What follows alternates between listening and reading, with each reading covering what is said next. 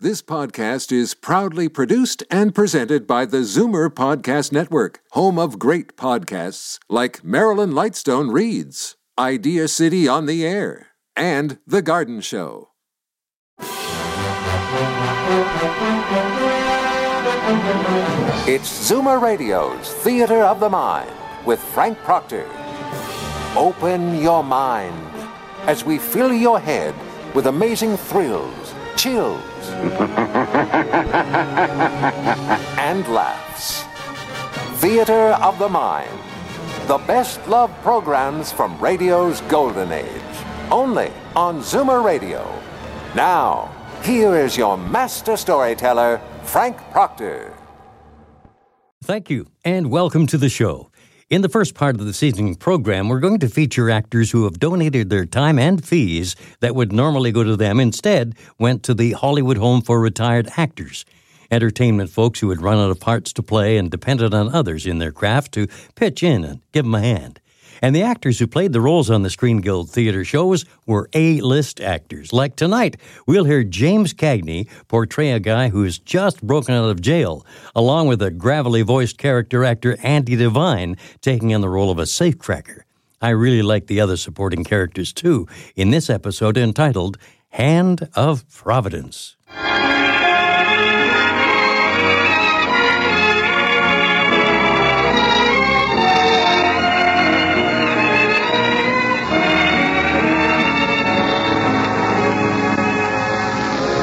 Welcome, everybody.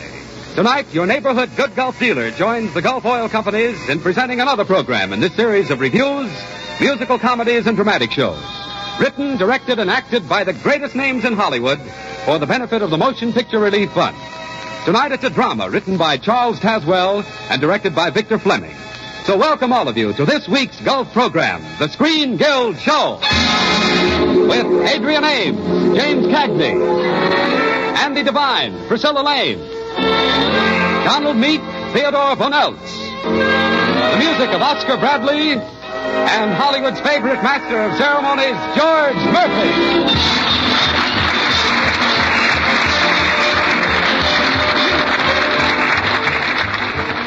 Good evening, ladies and gentlemen.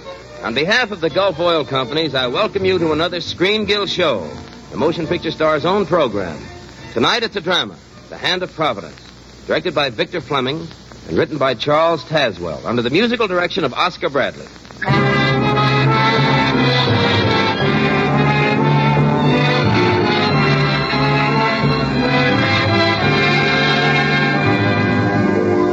The play, The Hand of Providence, is of two crooks and a lady. The lady, Jane Baker, is played by Priscilla Lane.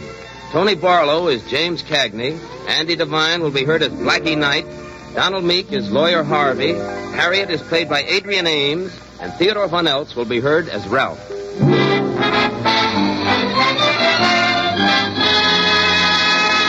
Attention all squad cars, attention all squad cars. Black sedan, New Mexico license 4C2482, stolen from Santa Fe Station, Albuquerque this morning. Repeat, black sedan, New Mexico license 4C2482.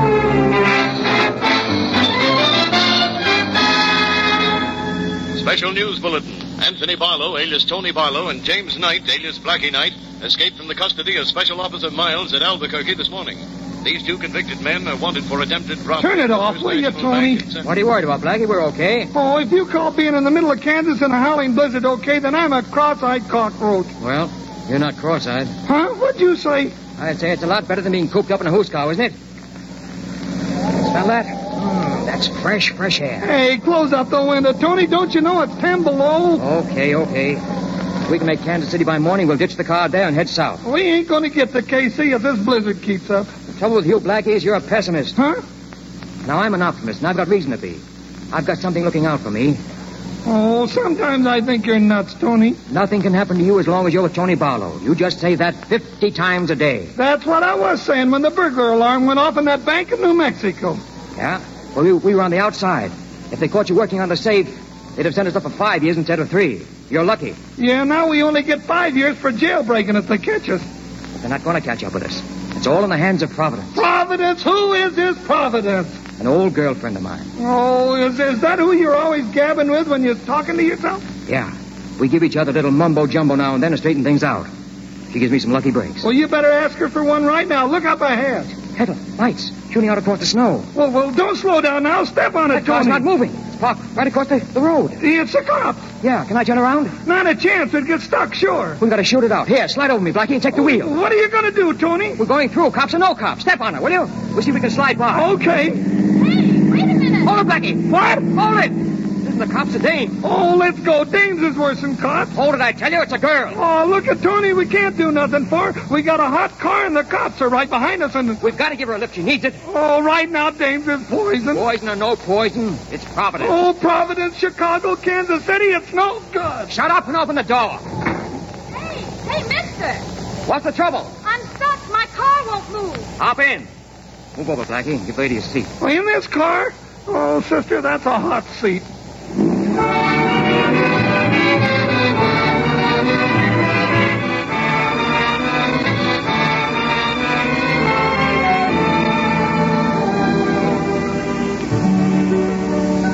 Warming up? Yes. Yes, thanks, Mr. Uh, Tony, that's Blackie at the wheel. Oh, hello. he's not very happy, is he? No, he's always like that. He's a pessimist, afraid of what he doesn't expect. well, I guess he didn't expect me. I wasn't counting on no James. Well, that's funny. That's my name. Huh? Jane, Jane Baker. Blackie's sort of a mind reader. Uh, how'd you happen to be driving in this blizzard? I came through from Los Angeles. I've been on the road five days. You must have been taking your time. Oh, my car's an antique. I had three punctures, a blowout, and a bearing went bad outside Santa Fe. It was Providence you came along when you did. Hmm. Hear that, Blackie? We're only about a mile and a half from my home. Your folks will probably kill the fatted calf. Well, I haven't any folks. That is close. Just Gramp. Ramp. My grandfather. He and my grandmother raised me. Then after grandmother died, I stayed on and kept house. Graham's got a nice little farm, eh? He used to be an engineer on the Kansas Central. The tracks go through the cut right over there. When they retired him to the farm, it almost broke his heart. How'd you happen to leave him and go to L.A.? Well, Gramp thought I was wasting my life around here. I played the lead in my high school play. Mm, I get it. Local gal makes Hollywood. Oh, I hated it. I never got inside a studio gate. You gotta have faith in yourself. That's the only way you can get the breaks. Well, I discovered I didn't want a break. All I wanted from Hollywood was to get back home. You hear that, Blackie? It's a switch on the old story. How you girls talk when you let down your back hair. Quiet. From sunny California to a Kansas blizzard. I don't know, lady, but I know. Oh, but you ought to see Grant's house in the summer. There are two big elms that shade the front yard. They're more than a hundred years old. And there's roses and and a grape arbor. And a well so deep it talks back to you when you shout down it. It's the grandest place in the state of Kansas or in the whole world. Mm, that sounds perfect to me. Might be perfect for a hideout. Yeah. Oh, what? Uh, uh, a vacation, eh, Blackie? Yeah. Blackie's got sense. Well, slow down. We're almost there. Tired, Blackie? Uh, tired nothing, I'm dead. Why don't you stay over at Grant's until the plows come through to open the road? No, thanks. What time will that be? In the morning, about six. Well, Oh, we gotta push on. we could make better time in the Now morning. look, Tony. Grant and I'll be glad to have you. I tell you, we gotta keep going. And get stuck in a snowbank, Blackie? Sitting there helpless and waiting for some kind officer of the law to dig us out in the morning? Oh, yeah, but Then you'll stay? If uh, sure Gramp won't mind. Why, of course not. Oh, there's the gate. There's a shed back of the house where you could put your car. Oh, nothing can happen to me as long as I'm with Tony Barlow. Nothing can happen to me as long as I'm with Tony Barlow. Nothing can happen to me as long as I'm with Tony Barlow.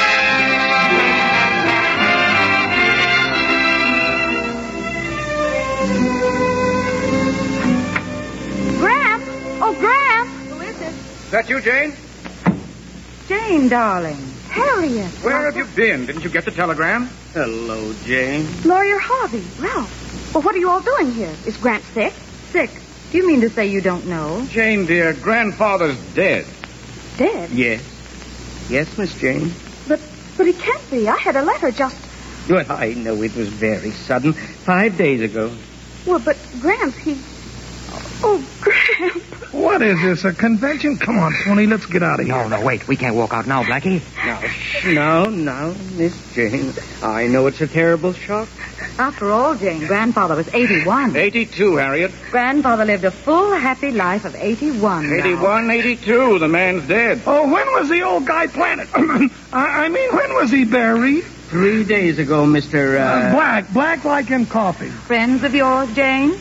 Oh, they... They were kind enough to pick me up when my car got stuck. Mr. Black and Mr... Tone, sorry to have come in at a time like this. My cousins Harriet and Ralph and lawyer Harvey. How do you How are you? The storm's so bad, I asked them to stay till the plows came through in the morning. How generous of you. I didn't know then that Gramp was, wasn't here. I'm afraid there's no place for them to sleep. I have the front bedroom. I took Gramps, and Lawyer Harvey has the middle room. That leaves the back bedroom for you, Jane. We can camp out here in the kitchen. That is, if it's, if it's okay with you. Oh, of course. So what time should we get together in the morning, Lawyer Harvey? Ralph and I want the will read as soon as possible. Uh, Wilson, the real estate man, found a buyer for the property. He wants to see us at 2. You're not going to sell Gramp's house. It's not Gramp's house now, Jane. It's Ralph's and mine. Uh, Wilson says he can get a fair price for it. But but it's always been lived in by us bakers. You you just can't turn it over to some outsider. I. uh, pardon me. I think I understand how Jane feels. You see, Mr. Baker always told me he wanted Jane to have this place. He didn't say so in the will, Lawyer Harvey. No, but after Oh, all, Not that Ralph- grandfather wasn't fond of you, Jane. He took care of you while he lived. You mustn't feel badly because he didn't mention you in his will. And since he never made a new Oh, one, uh, I, I don't, I don't. But can't you wait to sell a house, Harriet? It seems like we must dispose of our inheritance as we see fit, Jane. Excuse me, will you? Uh, I, I know I really don't belong here, but might I ask a question? Yes, Mr. Tong? Uh, Graham's been alone here for quite a while, hasn't he? How do you know he didn't draw up a new will and mention Jane? Lawyer Harvey would know if he had. Well, well, uh, no, he didn't, Mr. Tone. Uh, Mr. Baker, several uh, appointments made, but to, to draw up a New Testament, but, uh, well, he was like that. If it rained, he couldn't get in, uh, into town, and if the sun shone, he just couldn't let anything interfere with his fishing. Uh, where's the old will? Down at the bank? No, it's been locked in a safe in the kitchen for ten years. No one's touched it, not even Grant. You mean the safe hasn't been opened? For ten years? It couldn't be opened. Why not? Because, Mr. Tone, grandfather was a whimsical man. He bought the safe at an auction. He didn't have the combination for the lock, but uh, he kept his will and his bonds in it. Did you say bond? Yes. Are the uh, bonds worth anything? About 5000 I imagine. Grandfather bought one a year for nest eggs. Is there any more family data we've neglected to give you? Uh huh. Are they still in there? Yes. Poor grandfather shut the door one day and it locked. He was never able to get it open again. I'll make you a proposition, Harriet. I... Please. Jane, how long did you say you've known these gentlemen? Uh, j- tell me, did you uh, help Graham make the will, Lawyer Harvey? No, no, Mr. Tone. Uh, that was uh, done before I came here. Old Benson wrote it out by hand. He's gone now, poor soul, along with Dobie Ames and Cal Corbett, who witnessed it. A fine lawyer, Benson. He's made all the wills in the county for 50 years. Isn't it getting a bit nostalgic in here? Ralph, bring the lamp. I'm going to bed. Well, I think I'll go too. Oh, eh, the locksmith will be out at 9 o'clock in the morning to open the safe.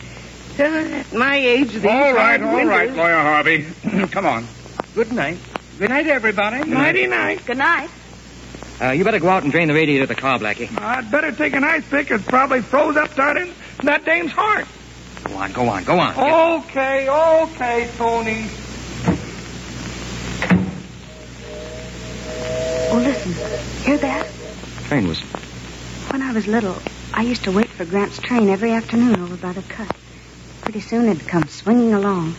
Gramp would wave and the whistle would blow, just like that. I kind of think I'd have liked Gramp. Oh, everybody did. Oh, too bad about the will in the house. I can't see why Gramp left everything to Ralph and Harriet. Well, they were Gramp's first grandchildren.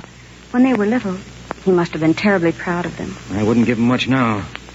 Any idea what you'll do? No. That's tough. Tough for a girl. A guy can always get along somehow. I'm, I'm sorry we busted in at a time like this. Oh, I'm glad you were here. Gramp would be, too. It'd be pretty bad with just Ralph and Harriet in the house. You're Gramp's kind of folks. Thanks. Well, good night. Good night. I, I'll see you in the morning. Yeah, sure. We'll be here.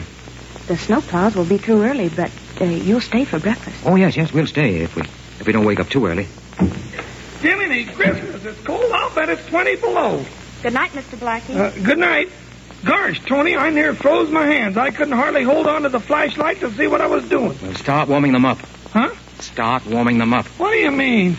Listen, Blackie. There's a safe in this house that hasn't been opened for ten years, and it's got five thousand dollars worth of bonds in it. Does that mean anything to you? Mean anything? Huh. Why, that's a perfect setup. That's where you're wrong, Blackie. Warm up those fingers. This isn't a setup. This is Providence.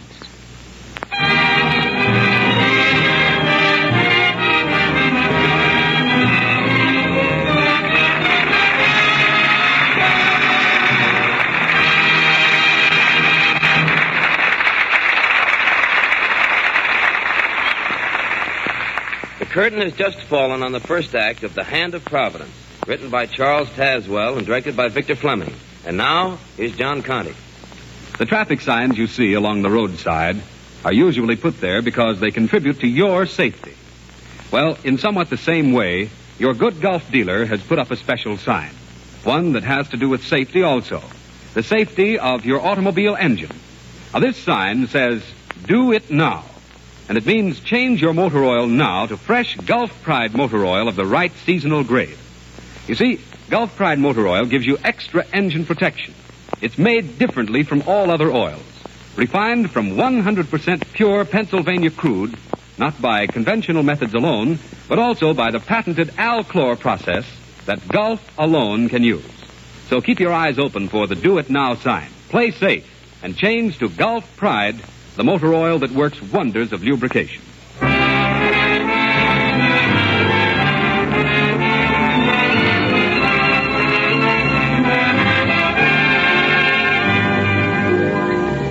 The curtain is about to rise again on the second act of our Gulf Screen Guild play, The Hand of Providence, starring James Cagney, Adrian Ames, Priscilla Lane, Andy Devine, Donald Meek, and Theodore Von Elf. Good morning, everybody. Good morning, Harriet. You still here, Mr. Blackie? Yeah, sorry, but we're still waiting for that snowplow. I called the highway department that night. Uh, what'd they say? They assured me the road would be open by 10 o'clock at the latest, Mr. Black. Ten now. Well, we ought to be traveling. Is the coffee hot, Jane? Yes. Goodness, who's that? Tony. It, it might be Carl. It's probably another friend of Jane's. I'll go. Who's Carl? The locksmith. Oh. Morning. Morning, ma'am. Come in, Carl. Morning, Poppy. Gosh, I, am late, but I come along right behind the plow. And the road's open? Far's here. They're working toward the main highway. Well, I guess we better follow them. Can't you wait just a little? I'm afraid not, Jane. It's important we get to Kansas City. Yeah, very important. The sheriff's car was stuck down the road. He's following along behind the plow. Oh. I guess we could wait a little bit, Jane. yeah, I guess we could. Uh, come right in the kitchen, Carl. That's where the safe is. Come on, Harriet. Ralph. Jane. Uh, don't look so good, does it, Tony? We're still all right if we stay here till the sheriff gets out of the way. Yeah, if we'd have just kept on going instead of stopping here last night. If we had, we might have been stuck on the same drift as the sheriff. Come on, let's see how they make doing with the safe.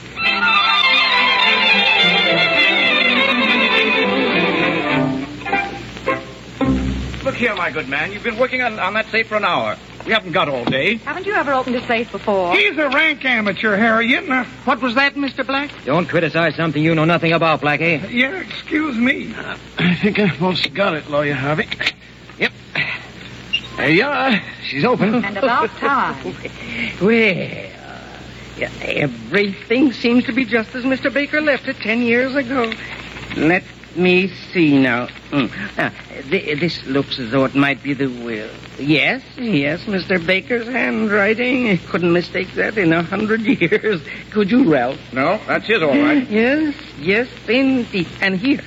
Here's where old Dobie Ames and Cal Corbett witnessed. I think you've verified the Hmm? paper sufficiently, Lawyer Harvey. Mm, mm, Yeah, yes, yes, indeed, Ralph. Now, let me see. Hmm. Mm. Be it known by all present that I, Daniel C. Baker, uh, being jump down to of sound the middle mind... Hmm? Oh, all right, Miss Harriet. Here we are. Uh, to my dear granddaughter Harriet, whom I have never liked, What? believing her to be a vain, stupid, empty-headed, selfish female, The idea. and not worth two hoots on a switch engine whistle. I don't believe it. I'm, I'm only reading what it says, Miss Harriet. Uh, to Harriet, I leave the sum of one dollar, and I hope she loses that down a grating on her way home from my funeral. It's incredible. Very unfortunate, Harriet. Go on, Lawyer Harvey. Oh, uh, to my dear grandson Ralph, who was has never given a moment of his time or a cent of his money to any but his own selfish interest. what does he mean? He means you don't like you either. and who I firmly believe will grow more selfish as the years go on. I don't believe it. I also leave the sum of one dollar, which I confidently expect he will keep. Let me see that paper. It's, it's just as Mr. Baker wrote it, Mr. If, if he were alive, I, I, I'd bring him into court. To my dear granddaughter Jane. Me? Why, but I thought. To Jane, whose unselfish devotion brightened my last years, I leave my house and the remainder of my estate and my own eternal devotion. Signed, Daniel C. Baker, engineer, retired. Jane gets everything? Are you sure? Are you sure that's what Gramp wrote, Lawyer Harvey? He tricked us. He had the safe opened and changed his will. Leading us to believe all this time. We'll break the will. We'll break it. Oh, oh, I, I don't think I would do that, Mr. Ralph. But, Lawyer Harvey, Gramp always told It me. must have been one of Gramp's little jokes, Miss Jane. Jokes? Harriet, we won't wait for that afternoon express. We'll take the noon local. I shall consult my own lawyer as soon as I get home. And I shall certainly consult mine. They seem kind of upset. Yeah, that dame was always upset. Miss Jane, I'm I'm glad it turned out this way. Oh, and now about the bonds. Oh, dear me, dear me, I don't I don't seem to see them. They fell out of the safe and Blackie picked them up. Didn't you, Blackie? Huh? Oh, oh, oh, did I? Come on, Blackie, come on. Okay, there you Ah. are. Eh, two, six, eight, nine, nine. There were ten. Weren't there, Blackie? Yeah, ten. See, ten. Oh, thanks. Thank you. Um, I'll take care of these, Miss Jane, until the will is probated. Now, now, where did I leave my briefcase? Oh, yes, yes, in the parlor. Excuse me? Well, I, I guess we better shove off too, Jane. Get the car and bring it around front, Blackie. Yeah, I filled the radiator early. Sure hope it ain't froze up. Do you really have to go? I mean, the roads are still pretty bad. We can get through to Kansas City. Is that where you live? No, no. Blackie and I don't live anywhere. I guess we're what you'd call rolling stones. Don't you get tired rolling? Oh, sure, once in a while, but you see, a stone hasn't much choice. Once it starts to go, it's hard to stop. But the only way it can roll is downhill. That's right. With a dull thud at the bottom, maybe. But I'm not kicking. Life isn't much fun if you know all the answers ahead of time. You know, you're a lot like Gramp. He was a rolling stone, too, when he was young. But then he came here and stopped rolling. You see, there aren't any hills in Kansas. Hmm. Gramp was lucky. And maybe he wasn't traveling as fast as Blackie and me. I've been on the move ever since I was 14, just a punk kid starting off to be a big shot. But uh, I didn't have enough ammunition. Where did you start from? Hmm, Chicago. Instead of two elms in the front yard, we had a couple of sick geraniums on the fire escape. Yeah, and for a well to hollow down, we had an air shaft right outside the kitchen window. If you shouted down that, it answered you back in half a dozen different languages. No, there isn't much about a place like that to keep a kid at home. If I had a kid, I'd want him to have a house like this. Something he'd be proud of. That way he'd never want to take after his old man and start rolling. Well, if if you ever stop somewhere, will you let me know? Why? I'll write to you You mean that? On the level? on the level. Will you? Yeah, sure. Why not? If I get a chance, I might send you a postcard sometime. I'll answer it, Tony. That'll be swell. Only don't count on it too much. Maybe quite a while before I get around to it. How long? Hmm? Might be five years. Well, that's not so long. The best thing you can do is to forget all about me. Forget I've ever been here. Well, you'll be back this way. No, no, it isn't likely. Before I do, you'll be married to some nice farmer. No, I'll be waiting. If you have any sense, you won't be. There's Blackie. Well, goodbye. Good luck, Jane. Goodbye.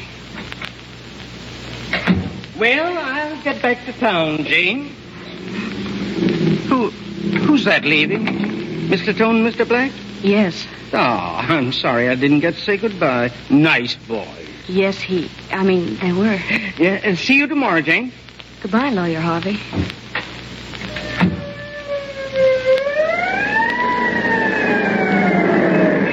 Morning, Harvey. Good morning, Sheriff. Anything wrong? Yeah. We're looking for two fellas that ditched the police on the main road last night. Tony Barlow and Blackie Knight. What do they want it for? Blackie's a safecracker. Ain't a safe made. He can't open. And Mr. Tone, I mean, uh, Tony Barlow? He's a forger. He can write your name and you'll swear on a stack of Bibles you wrote it yourself. Have you seen a strange car go by, Harvey? Why, no, no, I haven't, Sheriff. Well, we'll get him. Turn around, George. So long, Harvey. So... a safe cracker and a forger. Grandpa always did pick the strangest friends.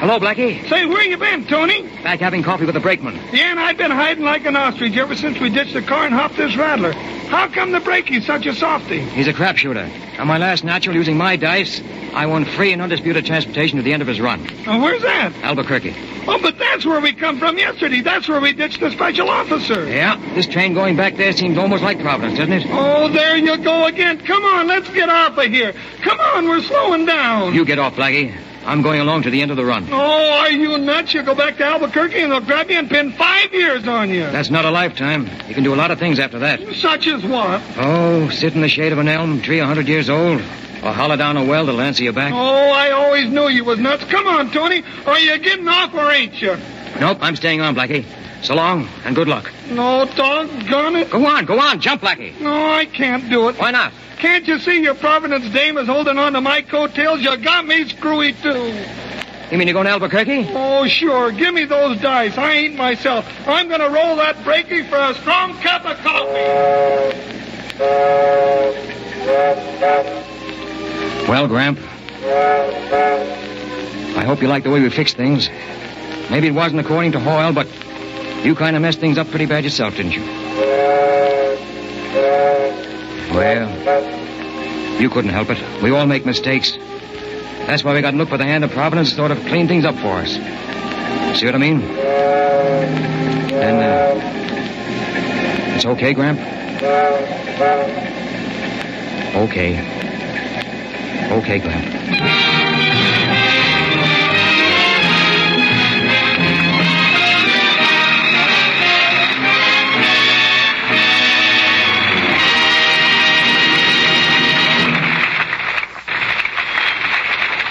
Thank you, Adrian Ames, James Cagney, Andy Devine, Priscilla Lane, Donald Meek, and Theodore Von Eltz for a swell Gulf Screen Guild show.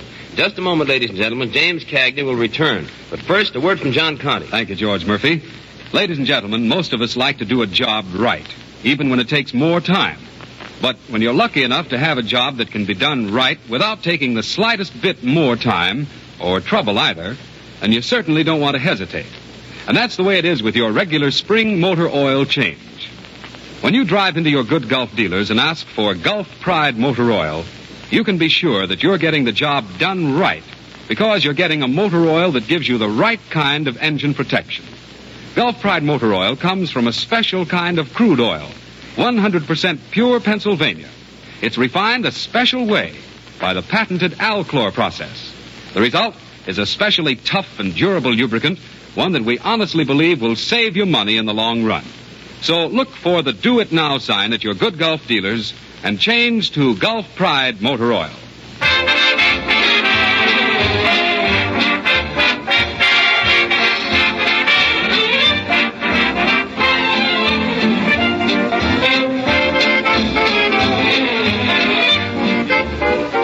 George! Oh, George Murphy. Yes, Jim? Speaking for myself and the members of tonight's cast, I'd like to say we're glad to contribute our services to the Motion Picture Relief Fund. These Sunday golf shows are making it possible for us to build a home for those members of the industry who can no longer provide for themselves. Thank you, Jimmy. Speaking for the Gulf oil companies and the Gulf dealers, I'd like to say we think it's mighty fine of the actors, the directors, and the writers of Hollywood to contribute the money they would ordinarily receive for these broadcasts to such a worthy cause, the Motion Picture Relief Fund. Who's going to be here next week, Georgie? Oh, great show next week, Jim. It's a review starring Gary Cooper, Deanna Durbin, Patsy Kelly, and Park Your Carcass. I'll be listening. Good night, everybody. Good night, Jim, and thanks very much for coming. And remember, ladies and gentlemen, next week, same time, same station, the good Gulf dealer in your neighborhood joins the Gulf Oil Companies in welcoming you to another Screen Guild show with Gary Cooper, Deanna Durbin, Patsy Kelly, and Park Your Carcass. Till then, this is George Murphy saying thank you for the Gulf Oil Companies, for the motion picture industry. Good night.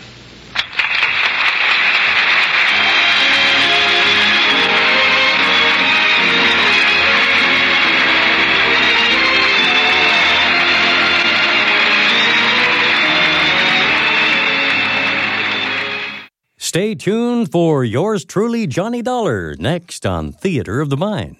You're listening to Theater of the Mind on Zoomer Radio, AM 740 and 96.7 FM in downtown Toronto.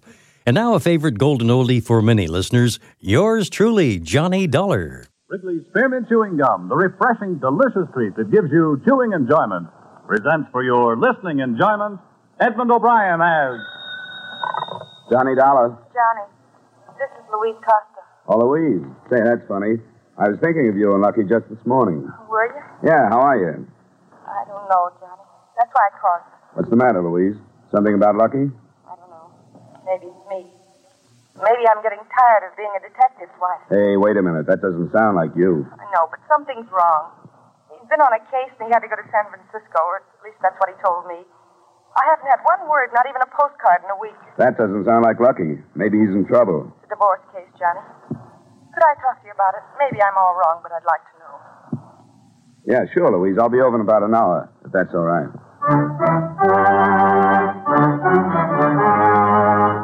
The makers of Wrigley's Spearmint Chewing Gum bring you Edmund O'Brien in another adventure of the man with the action packed expense account, America's fabulous freelance insurance investigator. Yours truly, Johnny Dollar.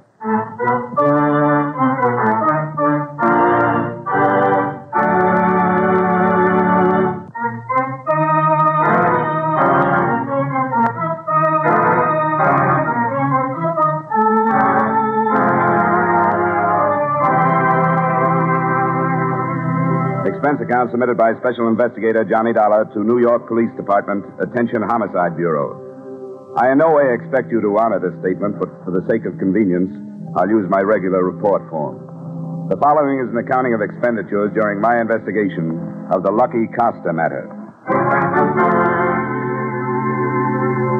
His real name was Frank Costa. I don't know where he'd picked up the lucky tag, but he'd had it five years ago when both of us were on the payroll of one of the big detective agencies. He opened his own office at about the same time I went into insurance. I got to know him and his wife well, but not intimately, and I liked them both. So when she phoned with worry in her voice, I went over to see her. In a way, I wish I hadn't. Now that you're here, I feel kind of silly and embarrassed. Well, you don't have to talk about anything you don't want to, Louise. Why don't we go to dinner and a movie and forget the detective racket for a while? That doesn't work. I've tried it. Johnny, it's not only this week that I haven't heard from him. Lucky's changed. How? It's nothing I can explain to you. If you'd seen him every day, you probably wouldn't have noticed anything, but it's something that a wife could see. Thing with his eyes when he didn't always looking at him. Sort of a far away, as if he was thinking of something that I didn't have any business knowing about. You know Lucky's never been like that. Well, I guess any man keeps secrets when it's his job to. Well, Lucky never has with me. He didn't need to. As far as his job went, he's always told me that it did him good to come home and talk things over with me. Even things he really wasn't supposed to talk about. It hasn't been that. You think he's mixed up with another woman, don't you? It started over a month ago, Johnny. I've been used to Lucky being away. You know that. Yeah, I guess you'd have to be. Like I said, I, I knew when things got different, when, well, when it was more than just being away from me. You sure you aren't imagining things? I'm not imagining that I haven't heard from him in all this time. That never happened before. Hmm. How long has this been going on, this change you speak of? I tried to remember exactly when I first noticed it. and I, I think it was one night about a month ago. I asked him what he was thinking about, and he sort of came to and said something that I don't remember now. Did you press it any further? A couple of times, and then I didn't anymore. Because it made me think he was hiding something from me. and I didn't want to think that. I kept telling myself that everything was all right. But now I know it wasn't. Was he on a case a month ago? Well, Oh, He was tracing some ponies. It doesn't have anything to do with work, Johnny. I know that. He'd traced ponies before. He'd done everything before. It wasn't work. Well, I don't have a wife's viewpoint, but I know Lucky pretty well. Some things about him I know better than you do. It seems to me that if he was going to go wrong with a woman, he'd have done it a long time ago. We met some, you know. Yeah, I've heard. Does his brother still live here in town? Yes, but I haven't phoned him. Same address on Broad, wasn't it? Yeah. Are you going to see him? Yeah, I thought I might. You want me to check on Lucky, don't you? I don't know what I want. Yes, I want to find out. Well, all right. I think his brother is the best place to start.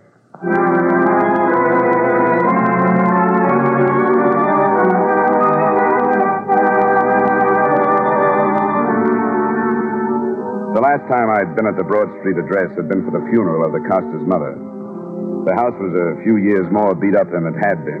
Some old chicken coop stood empty in the backyard, and Joe, the brother, pulled up in an old car after I'd thumbed the doorbell three or four times and had started to leave.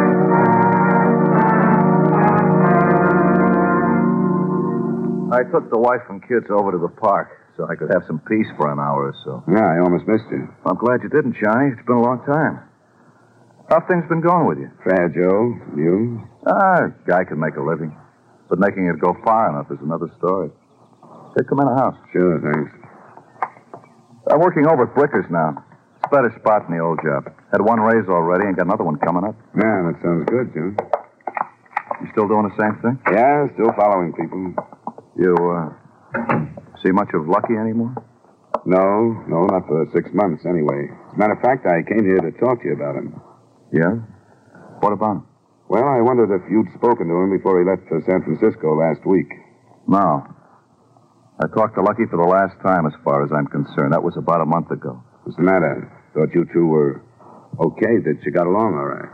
You're a pretty good friend of his, aren't you, Johnny? Well, you know how it was. He and I just fell together when we were with the agency. Yeah, we're good friends. Maybe I see him only twice a year, but he's almost the only guy I've held on to. Did he ever tell you about his first wife? He was married before? Yeah. Did he ever tell you about the year and six he spent in prison? Joe, are you serious? Yeah. That's the way Lucky is. He don't let his friends know anything about him that he don't want them to know. He's always been like that. There's always been two sides to Joe. One that you know about and one that you don't. What about this prison term? It was grand theft. It was over this girl that he married, his first wife. He stole some furs for her. How long ago? Uh, 12, 15 years, I guess. Well, we're still living in Brooklyn. Lucky was a wild kid when he was 18 or so, and he still got some of it in him. Who was this woman he married? Her name was Hazel Mackey, and she called me about getting in touch with Lucky. Oh? When? That was about a month ago. That's when him and me had our showdown. I told him he was a dumb cluck if he saw Hazel again. I said, You got a new life now. You're amounting to something. You're married to a nice kid. But I could tell I wasn't getting to him. He was going to see her. I knew that. So I told him if he did, it was the end of him and me, brother or no brother. You're sure he saw her? Well, before he left it, he would. She had some kind of a hold on him back when they were married. And she still got it. What do you want from Lucky, Johnny? Louise called me. She hasn't heard from him in a week, and she wants to know what goes. He's dropped out of sight. Sure he has. I knew he would. Where can I find this Hazel? New York. She's got an apartment on 82nd. You got the number? Uh, yeah. Come on in the other room. I'll get it for you.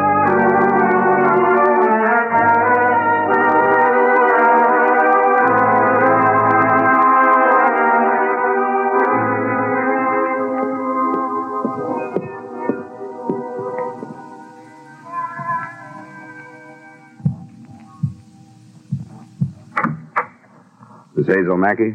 Yeah. Who are you? My name is Dollar. I'm a friend of Lucky Costa's. Oh, come on in. Thanks. You know where Lucky is? Not at the moment, no. Who are you? I told you he's been missing for a week. His family is worried. I'm looking for him. He's on a case. Is he working for you? Yes. What kind of a case? I don't know that it's any of your business. I need a detective, so I hired him. Is that all right? It would be if he were on the up and up about it, but he isn't. As far as his wife knows, he's in San Francisco on a divorce case. Well, I can't help what he tells his wife. How did you get here? His brother told me about you.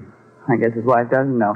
I guess that's why he told her he was going to San Francisco. Do you know where I can reach him? No, not for a while. Do you think I ought to send his wife to the police? I don't see why you should. I will if I don't find out about the case he's on. Hey, what's with this pressure stuff? What's the case? I needed a What bodyguard. for? I was engaged to a guy who was sent to prison. He was there two years, and I, I changed my mind about him. He's out now, and I'm afraid of him. Who is he? You know I don't like you. You got a lot of nerve. None of this is any of your business. I wish you were right, but I've already stuck my neck out and made it my business. So if I don't find out these things from you, I'll find them out from someone else. Yeah, guess you would. His name is George Myers. What makes you think he's going to cause you any trouble? Some of the things he told me when I went to visit him. It's hard to talk sense to a man who's been in prison that long. I tried to tell him how I felt, but he'd blow his top and make a lot of threats. Where is he now? I don't know. It's been out a week, and Lucky's trying to get a line on him. He hasn't contacted you yet? No, but he will. And When it's over with and we get things straightened out, why, then Lucky can go back to his wife. Now, if you approve, I just as soon you'd get out of here. Well, a few things don't figure. You answered the door buzzer not like a dame that's afraid of someone coming, but I suppose you're right. It's Lucky's business how he earns his money. I'll tell him you dropped in. It's up to you. Good night. So long.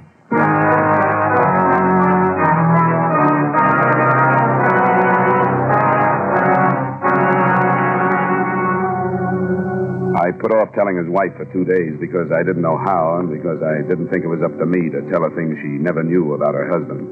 But on the third morning, it broke.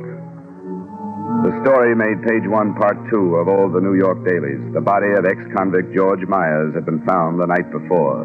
He'd been shot to death by what they called an unknown assailant.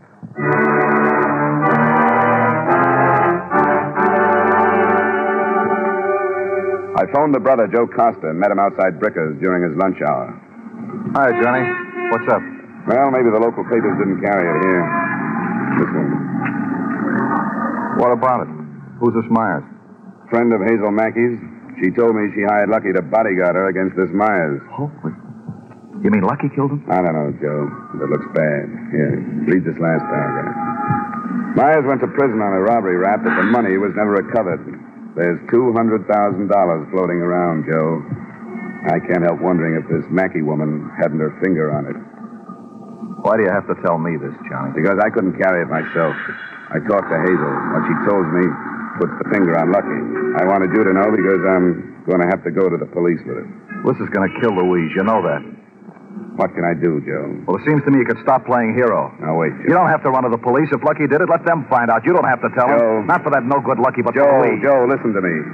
If they get to Hazel Mackey and she tells them about talking to me, then what happens? Then I'm in trouble. I can't afford that, Joe. I've got to stay clean with the police. Sure, stay clean, no matter what it does to Louise. That's the way it is, then. I didn't ask to get mixed up in it. I didn't tell Louise what I found out about him, but it's out of hand now, Joe, and there's nothing I can do. Go ahead, then. Go ahead. Maybe some nice fat cop will pat you on the back. Joe! Joe! It's a sour racket.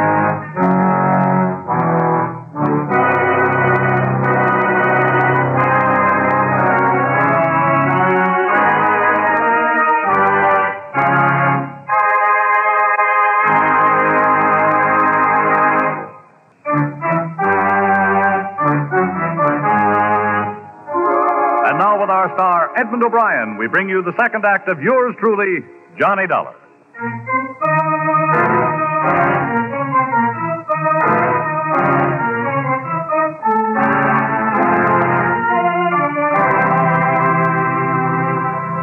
I left Hartford for New York on the 110 that afternoon. When I got there, the later editions reported the usual rounding up of known criminals who were being grilled about the Meyer shooting. And the closer I got to the apartment on 82nd Street, the rottener the whole thing looked to me.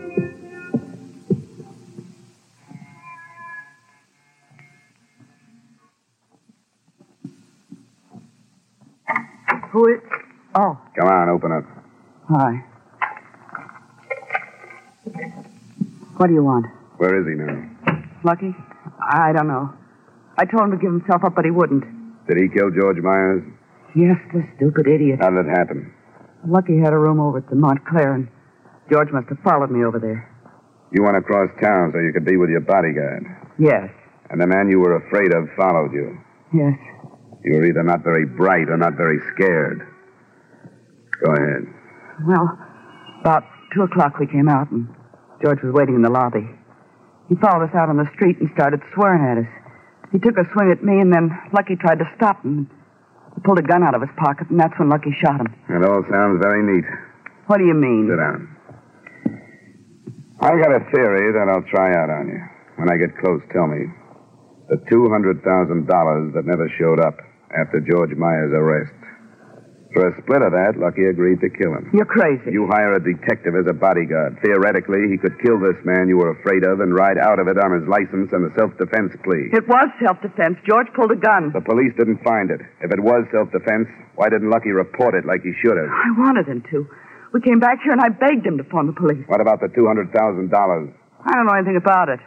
You mean it'll be hard to prove that you do? I said I don't know. I take it you haven't phoned the police. Mm, No. I- I know I should, but I just can't do it to Lucky. You know I'm going to call them, don't you? I thought you said you were his friend. Not that good a friend. What can they do to me? Hold you as a material witness while I try to get some proof together that you dragged Lucky into this. Dragged him into it. I hired him. I told you that. I was afraid of George, and, and I hired him. And he killed Myers in line of duty and in self defense. Why didn't he turn himself in? I don't know. I wanted him He to. must have given some reason for not doing it. What did he say? Well, he, he said that everything was all ruined now and that he'd rather take a chance on getting away. Why was it ruined if he killed in self defense? I've had to do it. I don't know. Were you going to help him get away? We didn't talk about that. He was like a crazy man, pacing the floor. And, and then he left about 3.30. Where was he going? He didn't say. Was he going to get in touch with you? Yes. He said he'd try to call. Well, he won't be here to take the call. I want the police to hear your story.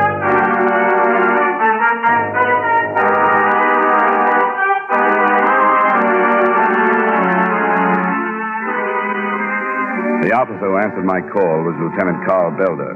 Two uniformed men who were with him took Hazel Mackey back to headquarters, and he listened to my theory. We searched the apartment without finding proof of her holding any amount like $200,000. She had a small savings account, a small checking account, and her stub showed that she had paid Lucky Costa a week in advance. We waited the rest of the afternoon for Lucky to call, and he finally did an hour or so after dark. Go ahead, Dollar. That might be him. Johnny Dollar? Who? This Lucky? This is Johnny Dollar. Don't hang up, Lucky. Why should I hang up? Hiya, Johnny. I'm all right, Lucky. How are you? Fine, fine. Yeah, I can imagine. What was the matter with you? I don't have the slightest idea what you're talking about. How about you explaining yourself? What are you doing in my girl's apartment? She's not lonesome. She's down visiting New York's finest. Why don't you use your head and come on in, Lucky? You kidding? I like it where I am. You still figuring on trying to run out? Sure, it's worth a chance, don't you think, Johnny? If you killed Myers in self defense, why don't you play it that way? Having this call traced, Johnny? I hoped we wouldn't have to play games like that. I thought if I could talk to you, you'd come to your senses. Can I meet you someplace where we can talk it over? No, thanks. You're a good guy, Johnny, but I think you might sell me out. You've already been sold out. What's the matter with you? You know, if positions were reversed, I'd give you a hand. I wouldn't ask you to. Anybody gets himself in a mess like you're in shouldn't expect help. Now use your head, Lucky. Let's get this over with. sure. Sure, I'll meet you in Times Square. New Year's Eve, Johnny. Lucky? Ah, he's gone. You know him better than I do, but uh, don't you think you pressed him a little too hard? Wouldn't he have believed you if you talked like you were going to help him? No, he knows me better than me. Well, it's a tough spot, Dollar. An old friend like that. Well, he's still in New York. He won't get out now, will he? Well, everything should be covered by now. Uh, you know him well enough to guess what he'll try. I don't think so, because a killer isn't the guy I knew. His clothes are still in the hotel room. I don't think he'll try for them now. He's got about $200 in his pocket. I don't have any idea what he'll try, Lieutenant. I guess all we can do is wait.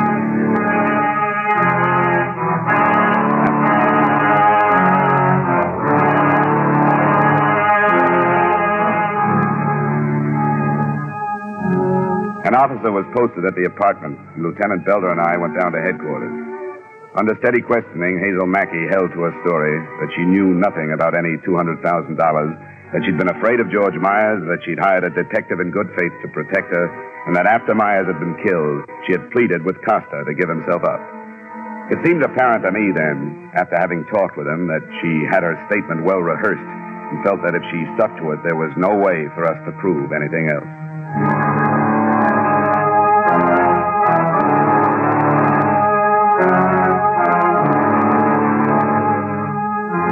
I stayed in New York that night and the next, waiting for something to break. When it came, it came from Hartford. Joe Costa wanted to see me as soon as possible.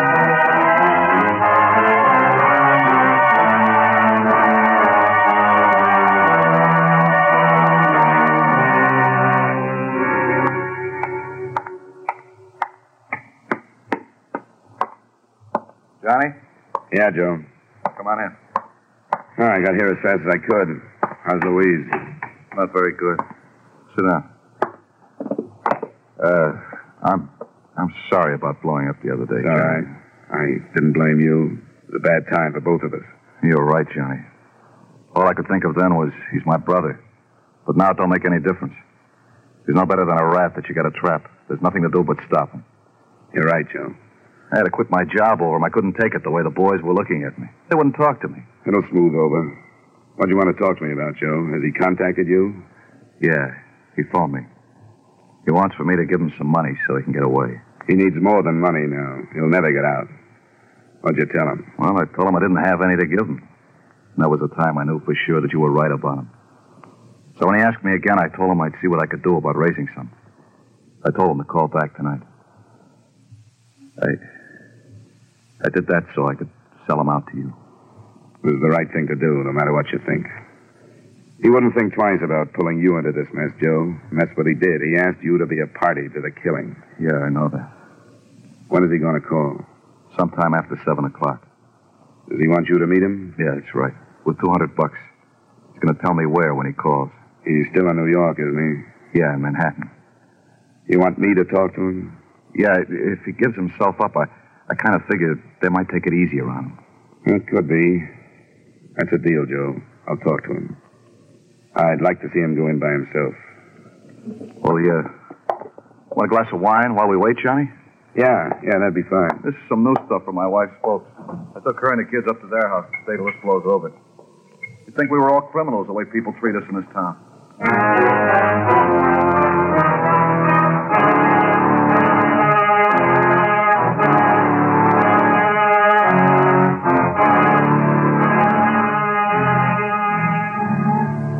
The call came in about 8.30. The meeting place was a flat near the Bowery. The time was about 10 the following night. I was there at five minutes after.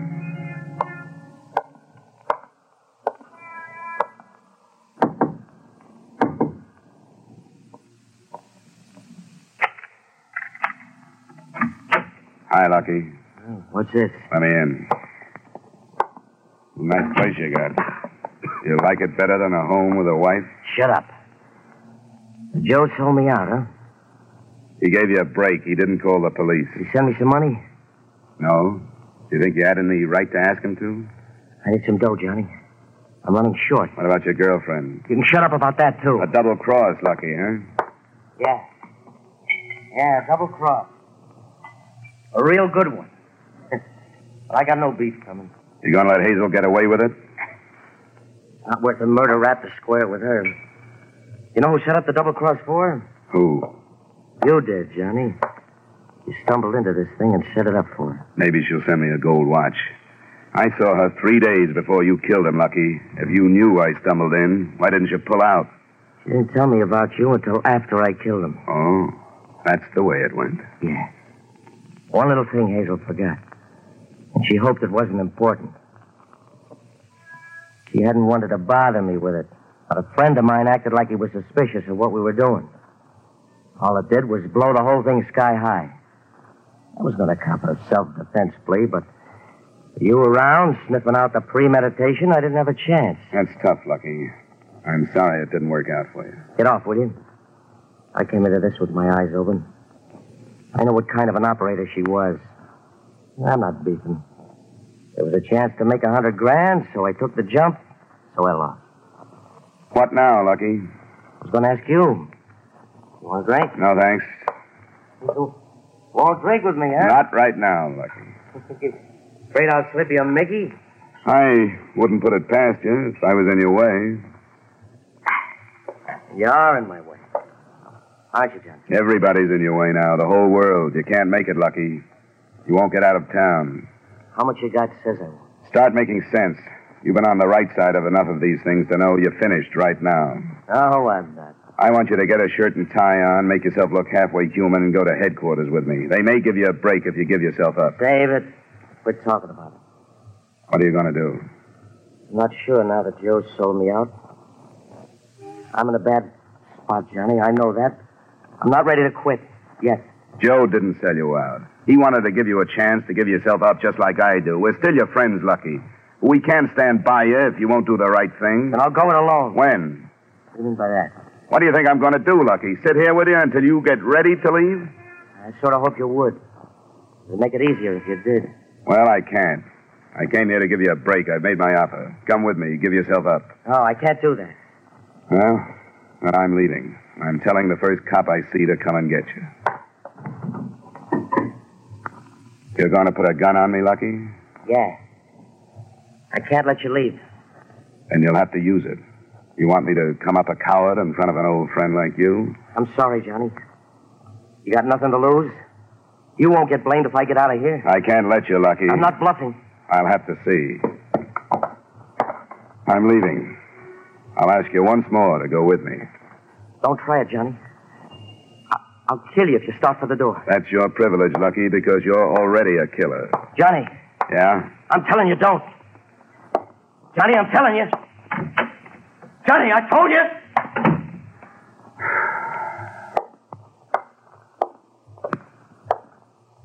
Well, Dollar?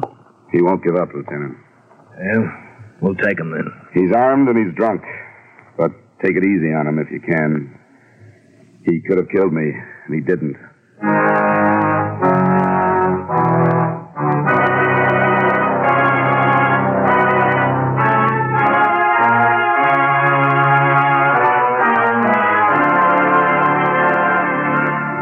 I realize that the confession as set down in this report is worthless as evidence, and as far as proof goes, you are still unable to charge Hazel Mackey for her part of the conspiracy. But after Frank Costa died trying to fight his way out of the flat, I want to suggest that she be picked up again and grilled until she breaks. She's as guilty as he was. Yours truly, Johnny Dollar.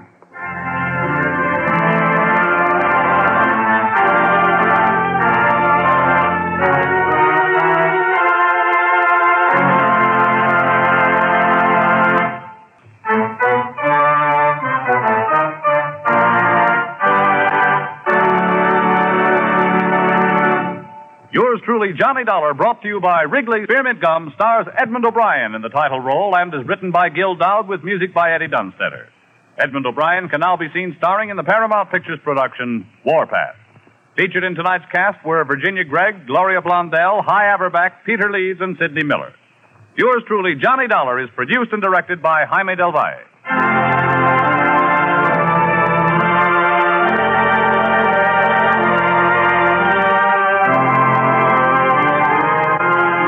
The makers of Wrigley Spearmint Chewing Gum hope you've enjoyed tonight's story of Johnny Dollar and that you're enjoying delicious Wrigley Spearmint Gum every day. We invite you to join us next week at this same time when, from Hollywood, Edmund O'Brien returns in another adventure of Yours truly, Johnny Dollar. Bob Stevenson speaking. This is the CBS Radio Network.